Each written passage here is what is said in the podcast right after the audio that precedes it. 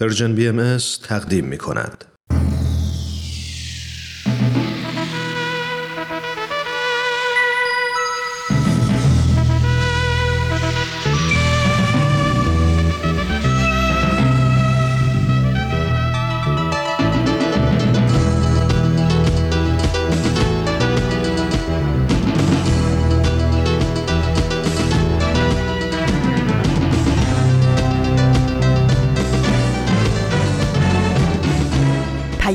دوست، برنامه‌ای برای تفاهم و پیوند دلها.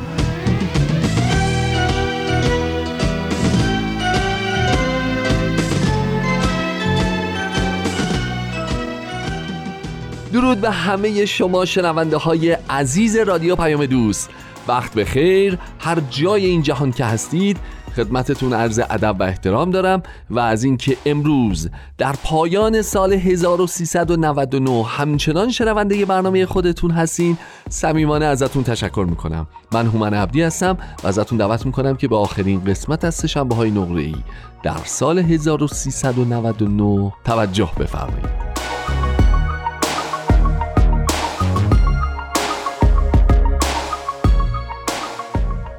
طبق معمول هر سال ماییم و ویژه برنامه چهارشنبه سوری، ماییم و آخرین سه‌شنبه سال. امروز 26 اسفند 99، 16 مارس 2021 همراه هستیم با قسمت‌های دیگه از مجموعه شعله و نقطه سرخط و آخرین برنامه ما در سال 99. قبل از هر چیز این جشن بزرگ باستانی ایران رو به همتون تبریک میگم. امیدوارم که همیشه همه ساله بتونید کاری بکنید که این دوده های سیاه شک و تردید و بدبینی و کینه و غم و دوری و جدایی و هجر و بداندیشی و هزار اتفاق بد و نکبتبار و تیره و تار دیگه اگه در زندگی سال گذشتتون بوده، همین امشب همینجا از زندگیتون رخت بربنده و کنار بره. آرزو میکنم که این توانایی رو به دست آورده باشید که همه اون چیزهایی که ته وجودتون مونده و ناراحتتون میکنه و غمگینتون میکنه در ارتباط با آدمهای دیگر رو بتونید همین امشب همینجا توی اون کوزه گلی بذارید، از بالای پشتبون پرتش کنید پایین و هزار تیکش کنید.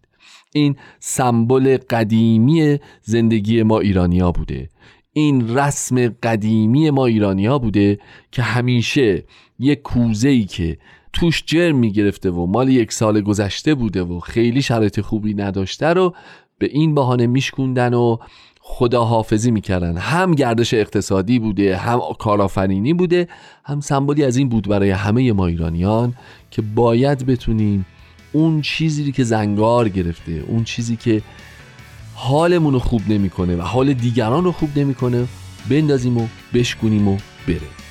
امیدوارم همه شما به این توانایی رسیده باشید.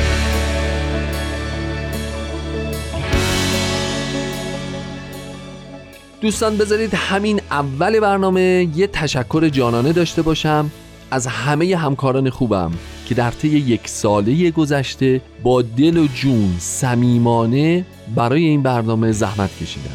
برنامه سه‌شنبه‌های نقره‌ای ماحصل زحمت چندین نفر از دوستان خوب من در قسمت‌های مختلف رادیوه که در نهایت جمع همه اینها میشه یک برنامه 45 دقیقه‌ای که هر سه‌شنبه تقدیم شما میشه و من وظیفه دارم که به سهم خودم همینجا از همه زحماتشون، از همه تلاشهاشون، از همه مرارتهایی که به خاطر این برنامه و تدارکش میکشن قلباً و صمیمانه ازشون تشکر بکنم. مدیونشون هستم و اگر لطف این همکاران خوب من نباشه در واقع من هیچ وقت و به هیچ ترتیبی امکان این که بتونم سه‌شنبه ها با شما همراه باشم و ندارم.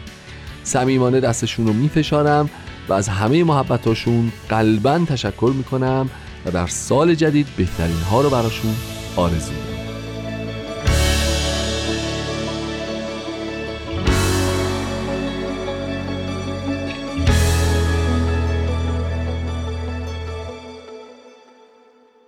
یه تشکر دیگه هم باید بکنم بجز همکاران خوب من. از کی اگه گفتین از کیا؟ اوه زیادن، اینجوری نیست که فکر کنید بشه شمردشون. حالا انگوش که کم میاریم هیچی، دیجیت رو ماشین حساب کم که میاریم هیچی، این مهره های چرتکه که کم میاره هیچی، هر جور آقا هر جور شما حساب بکنید ابزار و امکانات الان جوابگو نیست، واقعا جوابگو نیست. جوابگوی این لطف و محبت این همه شنونده عزیز این برنامه در سرتاسر جهان، از ساموآ، از شرقی ترین نقطه عالم که خورشید از اونجا طلوع میکنه تا آخرین نقطه در غرب، در انتهای آلاسکا که خورشید اونجا غروب میکنه. برنامه سه‌شنبه‌های نقره‌ای شنونده داره، دنبال کننده داره و عزیزانی مثل شما رو داره که باعث دلگرمی هن و باعث افتخارن. از اینکه در طی یک ساله گذشته با برنامه خودتون همراه بودید و صمیمانه نظرات خودتون رو در این مورد مطرح کردید قلباً تشکر میکنم و بهترین آرزوها رو در سال جدید برای تک تک شما دارم. خب دوستان بریم یه قسمت دیگه از برنامه شعله رو به اتفاق بشنویم و برگردیم. واحد نمایش رادیو پیام دوست تقدیم میکنند شعله، مروری بر زندگی بعضی از مؤمنین اولیه آیین بهایی.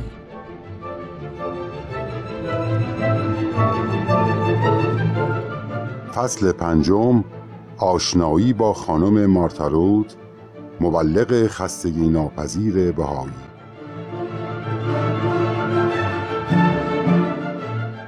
این برنامه قسمت هفتم از فصل پنجم.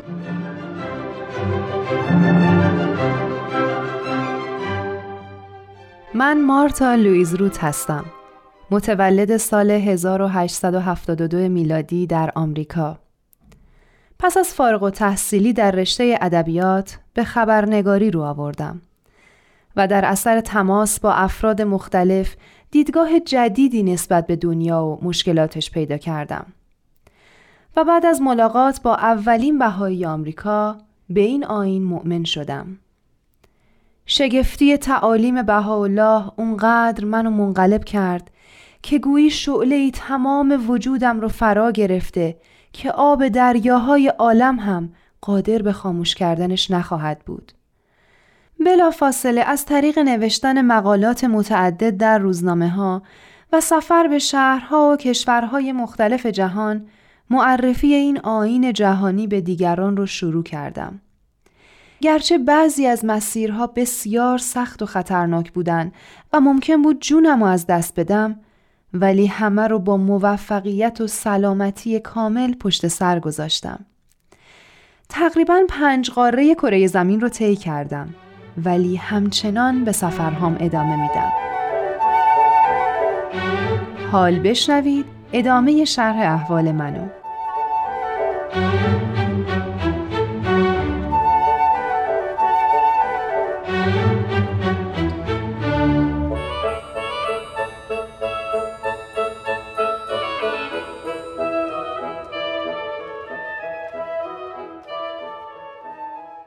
من نمیدونم شما چطور این درد طاقت فرسای سرطان رو تحمل کردین و اینقدر مسافرت میرین. دکتر، گرچه این درد سال هاست که با منه، ولی دوست ندارم بهش اعتنا کنم.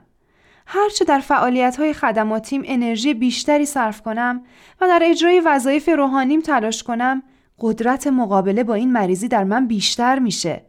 واسه همینه که سال هاست تحملش کردم. وظایف روحانی؟ یعنی همش در حال عبادتید؟ دکتر، من معتقد به آیینی هستم که در اون خدمت به هم نوع یکی از مهمترین وظایف روحانی هر فرد به حساب میاد. معتقد به چه آیینی هستید خانم روت؟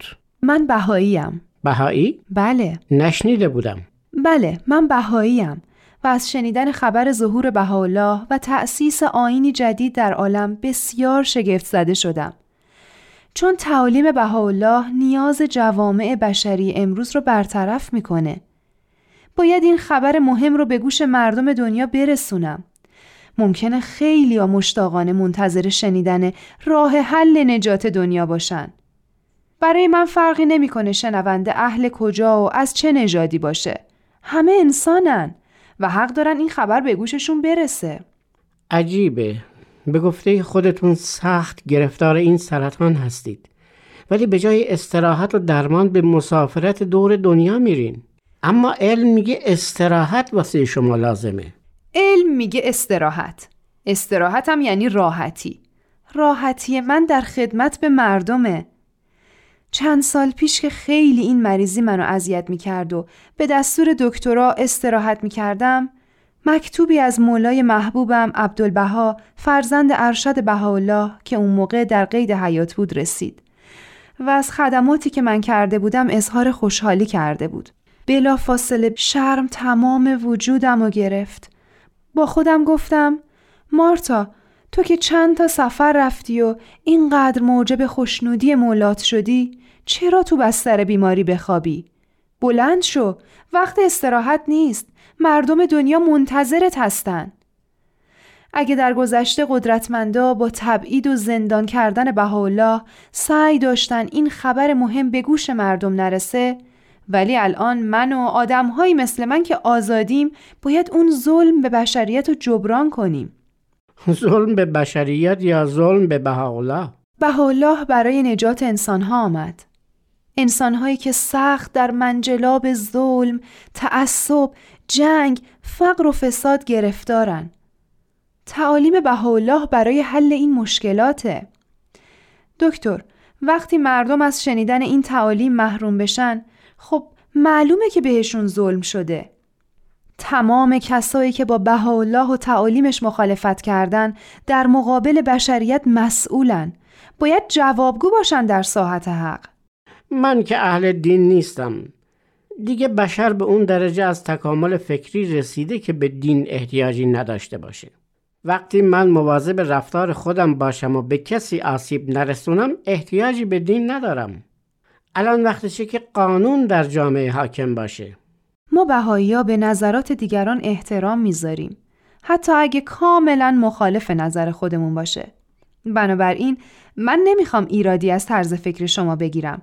خیلی‌ها مثل شما فکر میکنن. ممنون. ولی دلم میخواد همونطور که نظرتونو گفتین و منم شنیدم، به گفته های منم گوش بدین. البته. شما صحبت از قانون کردید. خیلی خوبه. به خصوص اگه با مشورت عده‌ای کارکشته و انسان دوست نوشته شده باشه و منافع همه گروه‌های جامعه به حساب بیاد، خیلی خیلی خوبه. خب به من بگید چه کسی حافظ قانونه؟ قوه مجریه. اگه یه روز همه بگن ما قانون خوب بلدیم و احتیاجی به قوه مجریه و پلیس نداریم، حالا اگه قوه مجریه‌ای نباشه چه اتفاقی رخ میده؟ طبیعیه که هرج و مرج میشه. پس قانون خوبه و اگه خوب هم اجرا بشه ترقی جامعه رو در پی داره. علم و دانش پیشرفت میکنه، مردم هم در رفاه زندگی خواهند کرد. ولی همونطور که گفتین اگه یه روز مجریان قانون دست از کار بکشن هرج و مرج میشه. چرا؟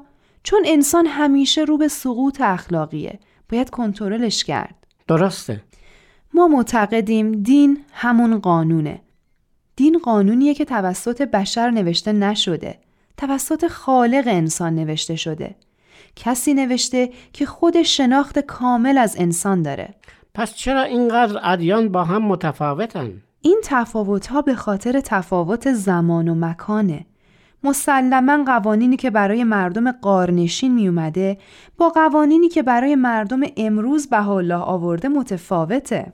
بهاءالله راجع به صلح جهانی، ترک انواع تعصبات، انتخاب یا اختراع یک خط و زبان بین المللی، متعادل کردن ثروت در بین مردم عالم، تساوی حقوق زن و مرد، تساوی حقوق همه انسانها در جهان از هر قوم و ملت و دین و آیین، انتخاب یک پول واحد جهانی، متحدالشکل کردن واحدهای اندازه‌گیری در جهان و خیلی تعالیم و قوانین دیگه صحبت کرده.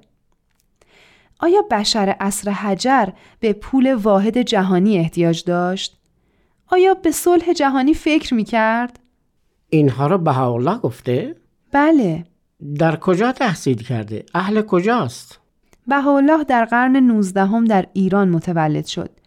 یکی از کشورهای فقیر دنیای اون زمان. ایران به خاطر حکام ناآگاه و خودخواهش به این روز افتاده بود.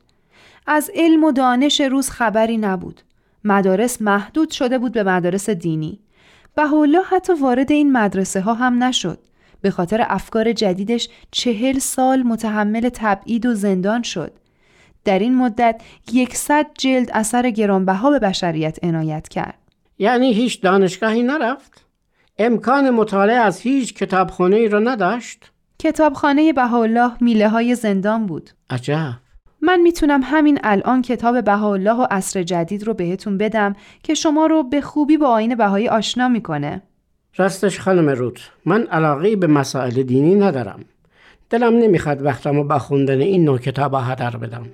خودتون میدونین.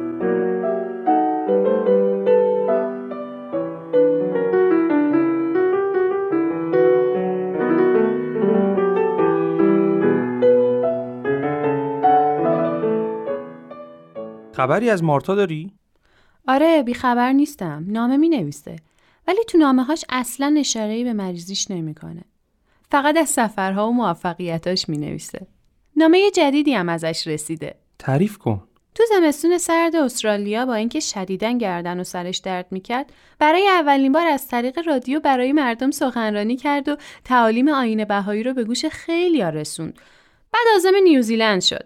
بعد از موفقیت تو این کشور به آفریقای جنوبی رفت، بعد هم در اراضی مقدسه در فلسطین به زیارت شقی ربانی ولی امر بهایی نائل شد و از راهنمایی‌های ایشون بهره فراوان برد.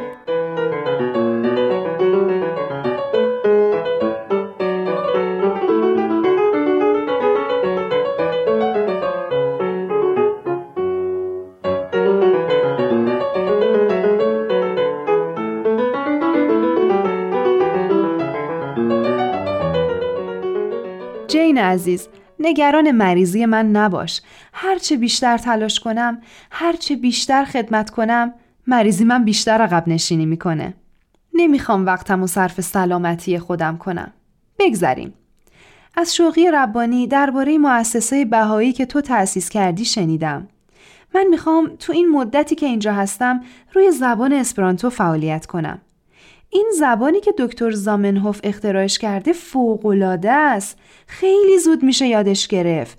بهاءالله سالها پیش گفته بود انتخاب یا اختراع یک خط و زبان بین المللی. شنیدم خیلی از بهایی ایران با امکانات کم فرهنگی که دارن مشغول یادگیری زبان اسپرانتو هستند. اونا به خوبی حس میکنن که استقامت و فداکاری و جانبازیشون بیخودی نبوده. چون حالا دارن جلوه‌های مختلف تعالیم بهایی رو تو دنیا می‌بینن. یکیش همین وحدت زبان و خطه. درسته. من به کشورهای مختلف سفر کردم. نیاز به یک زبان بین‌المللی رو به خوبی حس می‌کنم. وقتی تو دورافتاده ترین مناطق دنیا یکی پیدا می‌شد و با زبان خودم با هم حرف می‌زد، معنی عشق و محبت رو قلباً حس می‌کردم. چرا الان که دنیا داره کوچیک میشه و همه مردم میتونن با هم ارتباط داشته باشن، از داشتن یک زبان بین‌المللی محروم باشن؟ کاملا باهات موافقم. من میخوام تو مؤسسه شما کنفرانس هایی واسه زبان اسپرانتو برگزار کنم. موافقی؟ بله که موافقم. هر کمکی هم از دستم برمیاد انجام میدم.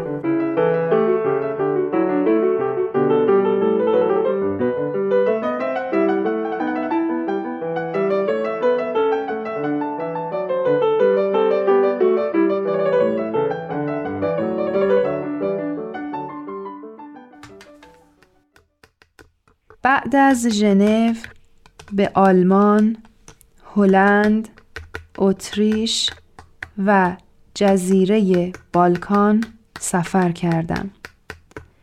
در بخارست، پایتخت رومانیا، به ملاقات روشنفکران و مقامات رسمی رفتم.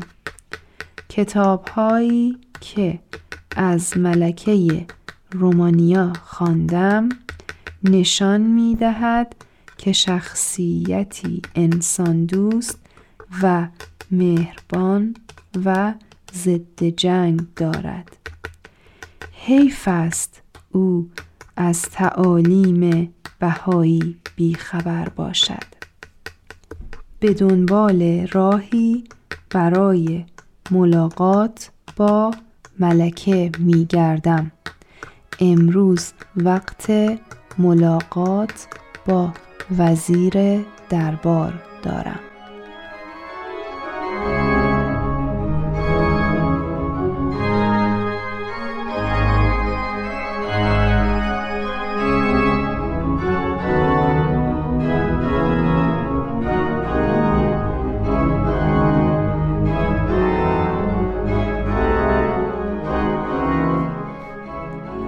جناب وزیر، من یک خبرنگار آمریکایی هستم و میخوام با اولیا حضرت ملاقات کنم. به چه نیتی؟ میخوام با ایشون مصاحبه کنم. در چه موردی؟ افکار انسان دوستانه اولیا حضرت در این دنیای خسته از جنگ جهانی میتونه برای مردم دنیا جالب و حتی شگفت‌انگیز باشه. شما صلح طلب هستید؟ بله، من بهایی هستم. البته پدر و مادرم مسیحی بودن. تعالیم بهایی پیرامون وحدت عالم انسانیه. شاید قصد شما این باشه که اولیا حضرت رو بهایی کنید. ما هیچ وقت تصمیم نمیگیریم کسی تغییر دین بده. ما آیین بهایی رو به مردم ابلاغ میکنیم. دیگه تصمیم با خودشه. میخواد بپذیره یا نپذیره. میخواد در راه آیین بهایی خدمت کنه یا دشمنی. یا مثل خیلی ها بی تفاوت بمونه. میخواین آیین بهایی رو براتون معرفی کنم؟ او نه، من علاقه به هیچ دینی ندارم جز مسیحیت. لطفاً دست از سر ملکه بردارید خانم آمریکایی. من دست از سر شما بر میدارم، ولی راه ارتباط با ملکه رو پیدا میکنم. هر طور مایلید، از طرف من نباشه.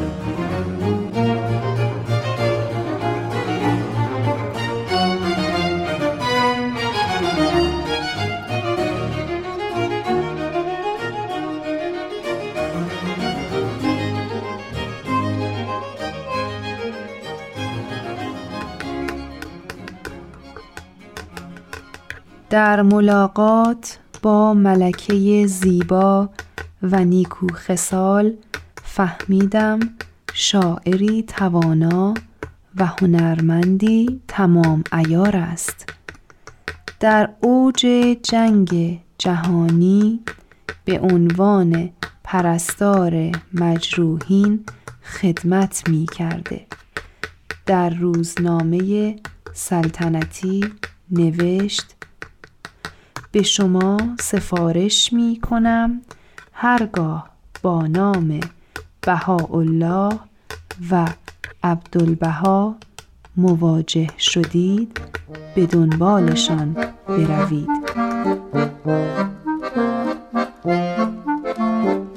ادامه شرح احوال من هفته آینده.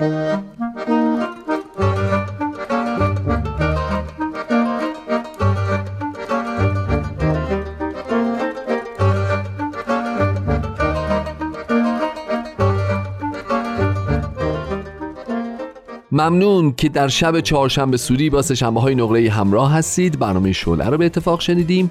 عید رو به همه همکاران خوبم که این برنامه رو تدارک می‌بینن پیشاپیش تبریک می‌گم.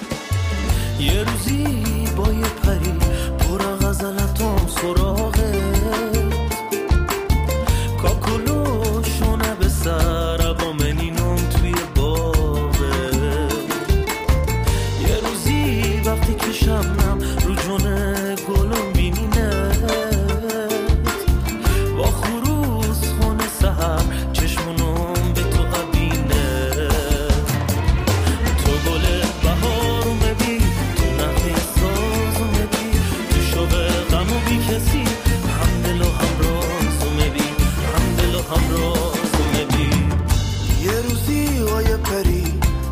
غزلتم سراغت، کاکلو شونه به سر ابومنینم توی باغت. یه روزی وقتی که شبنم رو جونه گلم بینینت، با خروس خونه سهر چشمونم به تو بینم. تو گل بهارم بی، تو نغمه سازم بی، غمو بی کسی، تو هم دل و هم رازم بی، تو هم دل و هم رازم بی.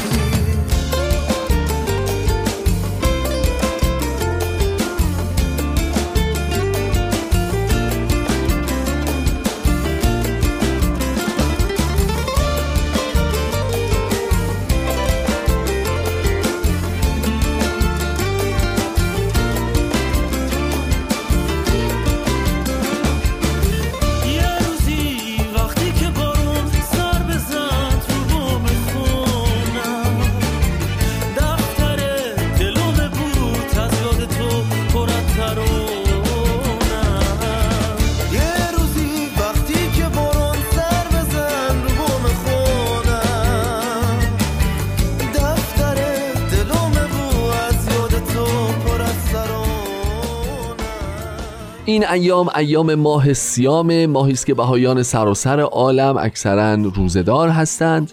روز جمعه این 19 روزه روزه‌داری به پایان میرسه. اجازه میخوام که فرارسیدن عید صیام رو هم به شما تبریک بگم. همه آنچه که با روزه‌داری، با منطق روزه‌داری در واقع شما میدونید و به دنبالش بودید رو آرزو میکنم که امسال به دست آورده باشید. امیدوارم که همه دعاهای شما مقبول باشه و امیدوارم که این ایام کمک کرده باشه به هممون که نگاه بهتر، فکر بهتر و رفتار بهتری برای سال آینده برای همه دنیا داشته باشیم. درود به همه شما، چه اونهایی که روزه گرفتند، چه اونهایی که خوردن و آشامیدن فیزیکی رو نتونستن روزه داری بکنن ولی ذهنشون و فکرشون و رفتارشون و وجدانشون و همه ابعاد زندگیشون روزه دار بود. به همه شما درود میفرستم. امسال سال ویژه دیگری هم بود، به خاطر اینکه این همهگیری ویروس کرونا یک ساله شد. ما در سال گذشته عزیزان بسیار زیادی رو از دست دادیم، چه چهره‌های شاخص، چهره‌های ادبی، فرهنگی، حتی چهره‌های ورزشی. نازنین‌های زیادی از جامعه رو متأسفانه در سال گذشته از دست دادیم. عزیزان همه ما، دوستان و بستگان و عزیزان همه ما به نوعی. نمیتونیم واقعا، فکر میکنم کسی رو پیدا بکنیم که از این کشتار کرونا در واقع داغی به دلش نباشه. جای همه دوستان خوبی که امسال در پیش ما نیستند و نوروز رو با ما تجربه نمی کنند رو گرامی می داریم. برای شادی روحشون دعا می کنیم و امیدواریم همه اون عزیزانی که همین الان درگیر این بیماری هستند هرچه سریعتر سلامتی و بهبود به دست بیارن و به آغوش گرم خانوادهشون برگردن. آرزو می کنم که سال جدید همراه با سلامتی بیپایان برای همه شما عزیزان باشه.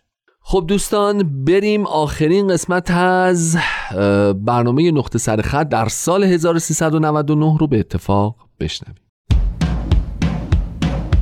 نقطه سرخط، برنامه ای از نوید توکلی.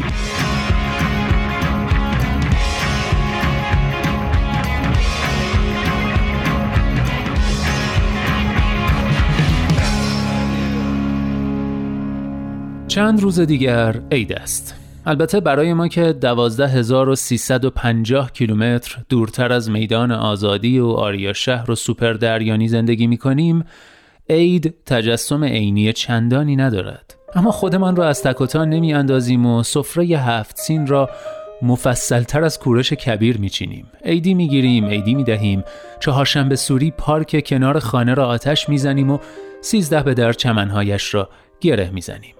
همه این حرفها را دوست داشتم طوری بگویم که تازگی داشته باشد، اما 2500 سال است که آدم‌ها یک بند از این 13 روز نوشتند و گفتند و هیچ تپه ندیده‌ای برای آیندگان باقی نگذاشتند. از هر زاویه‌ای که خواستم بهار و عید را توصیف کنم، دیدم دست کم 1000 نفر قبل از من خاک آن زاویه دیگر را به توبره کشیدند، از ابو شعیب هروی بگیرید تا شفیعی کدکنی.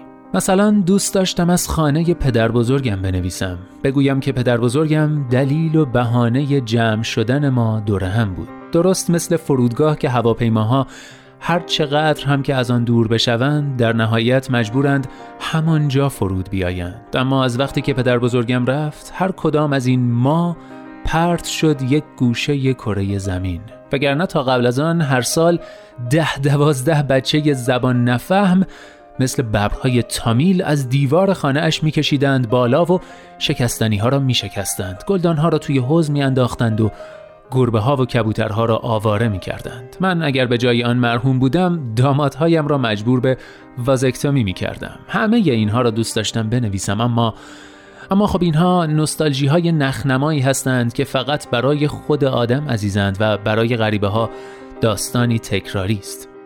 بعد تصمیم گرفتم تا از نوروز در غربت بنویسم، اینکه سکه های سر سفره به جای ریال رویشان نوشته سنت، سمنوهایش هم یک جسم قهوه‌ای و مشکوک است که روی ظرف آن نوشته لطفاً نخورید. خود روز عید هم با ما شوخی دارد و تحویل سال را انداخته وسط هفته، وسط روز. من آن ساعت روز پشت کامپیوتر اداره مشغول محاسبه یه سیستم فاضلاب هستم، نه پشت سفره 7 سین. هیچ کس هم به جز من و پرستوهایی که تازه از سفر برگشتند خبر ندارد که امروز عید است. عیدی دادن من هم عجیب است. دلار میگذاریم لای قرآن و میدهیم دست بچه ها و به فارسی میگوییم نوروزت مبارک. بچه ها هم فقط بوی خوش پول را درک میکنند و دلارها را میقاپند. همه این حرف ها را هم قبل از من آدم های بازوختر نوشتند.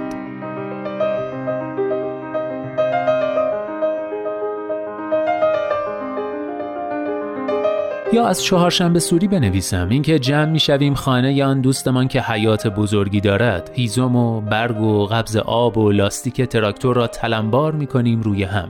بعد هم زردی من است و سرخی تو از من، گویان از روی کوه آتش میپریم. همسایه ها با نگرانی از پنجره تماشای من میکنند. اصلا دوست ندارم خودم را جای آنها تصور کنم. اینکه ببینم 20 نفر آدم موسیاه جمع شدند، آتش روشن کردند، از روی آن میپرند و یک شعر نامفهوم میخوانند. لابد تصور میکنند مرحله بعد این بازی خطرناک آوردن یک دیگ بزرگ و یک آدم فلفل نمک زده برای پختن است.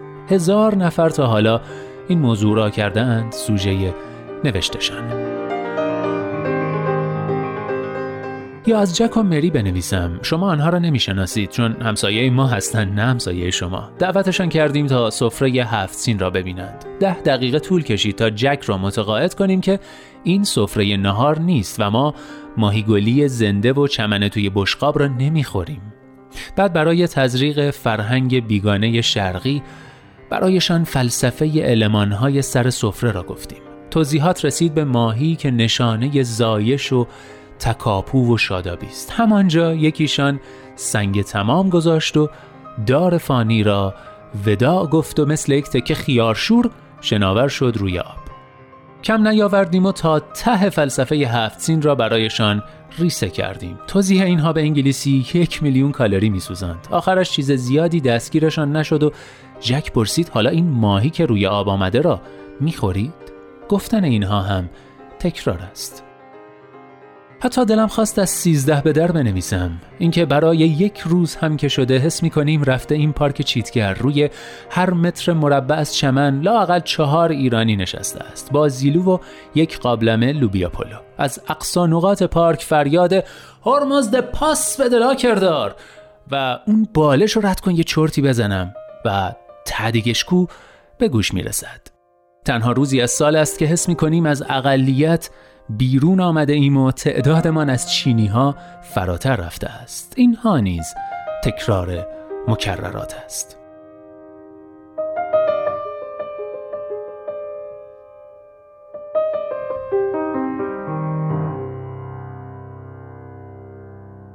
شاید کلمات تکراری باشند، اما بهار هیچ وقت تکراری نمی شود. حتی برای من که 12,350 کیلومتر دورتر از میدان آزادی و آریا شهر و سوپردریانی زندگی می کنم.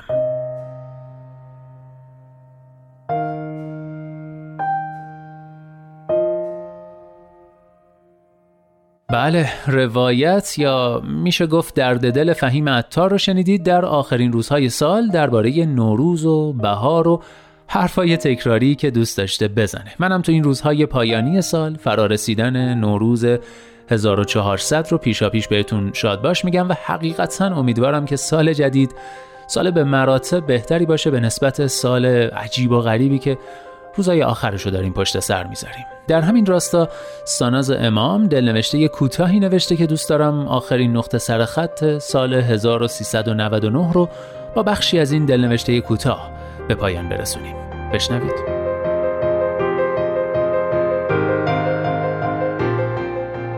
و 99 همش سیاه گذشت و گاهی هم که به زور سعی کردم سبز و قرمز و آبی به چپانم بین تاریکی‌هاش، شبیه بدنی که عضو پیوندی را نپذیرد، رنگ‌ها پس زده می‌شدند. هنوز هم همین است.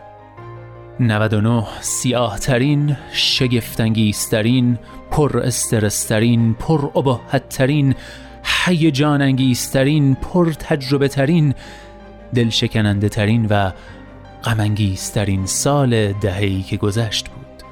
از آن سالها که یک روز خواهم گفت یکی از تأثیرگذارترین ها بوده، همانی که از آنجا به بعد آدم دیگری میشوی و مسیر زندگیت تغییر میکند. داغ حوادث این یک سال هنوز آنقدر تازه است که نمیتوانم از نفرتم نسبت به آن بگذرم و این استاد بداخلاق را که در کنار آموختن و لطف 1001 زخم میزند دوست داشته باشم. اما میدانم روزی از سالهای دور آینده از 99 با همه کثافتش به عنوان یکی از سالهای عزیزم یاد خواهم کرد. عزیز بیرحم و جفاکار. با من خیال کن که نشستی کنار من، تو قصه گفته ای من قصه خواندم.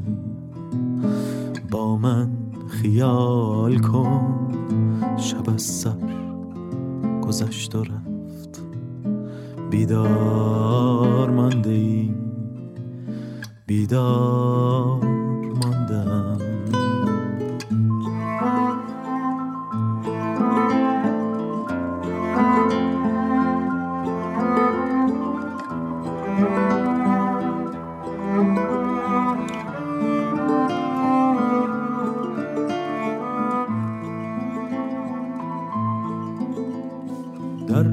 زوای کوچه یکی ساز میزند، با من خیال کن که به آواز رفته ای، با من خیال کن که به پلهای اصفهان، با من خیال کن که به شیراز رفته ای، با من خیال کن که به گیلان خانت، سبز و کبود و سرخ جنگل دمیده است، در کوچه های سرد و پریشان این دیار، دستی به دست یار امشب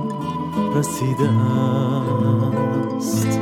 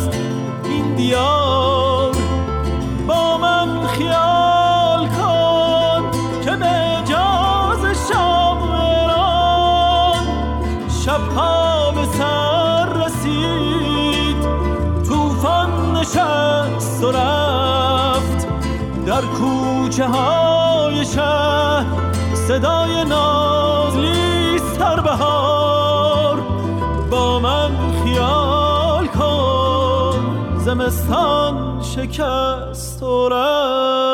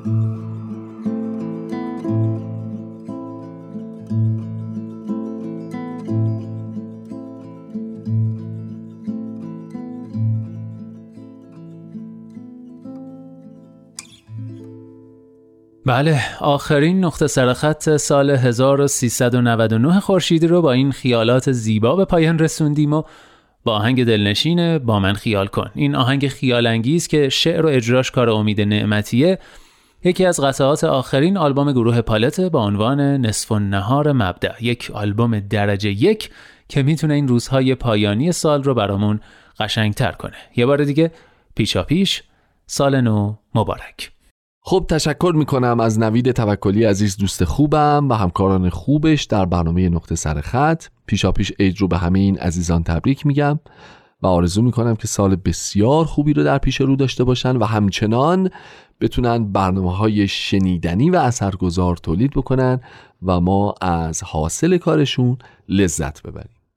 دوستان، سال گذشته گرچه شرایط سخت زندگی رو داشتیم، نامردی ها رو داشتیم، پستی بلندی ها رو داشتیم، ناجوانمردی ها رو داشتیم، بیخردی ها رو داشتیم، بیعدالتی ها رو داشتیم، اتفاقات خاص داشتیم، خلاصه کلی حوادث ویژه در این دنیای عجیب و غریب و رنگ و وارنگ داشتیم، ولی ما هنوز هستیم، با هم هستیم، قلب و دل و جانمون برای این جهان میتپه.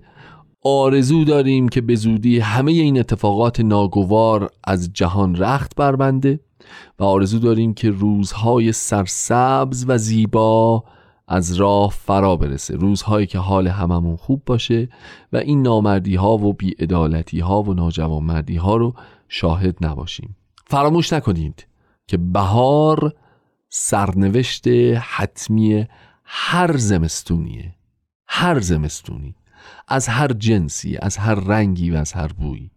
بهار سرنوشت حتمی همه زمستون هاست. این زمستون هم به پایان رسید، تا چند روز دیگه بهار در خونه همه ما رو میزنه و آرزو میکنم که سال پیش رو واقعا سال بسیار خوبی برای همه باشه و مشهون از برکت، روزی، سلامتی، شادی، صلح و صفا و مهربانی باشه. مراقب خودتون و همه عزیزانتون باشید. درود بر همه شما. ممنونم که سال گذشته بنده رو تحمل کردید. آرزو میکنم که سال بسیار خوبی رو چند روز آینده شروع بکنید. درود بر همه شما. برقرار و سلامت باشید و به امید دیدارتون در ویژه برنامه‌های نوروزی رادیو پیام دوست. خدا نگهدار. پیشا پیش عید همتون مبارک.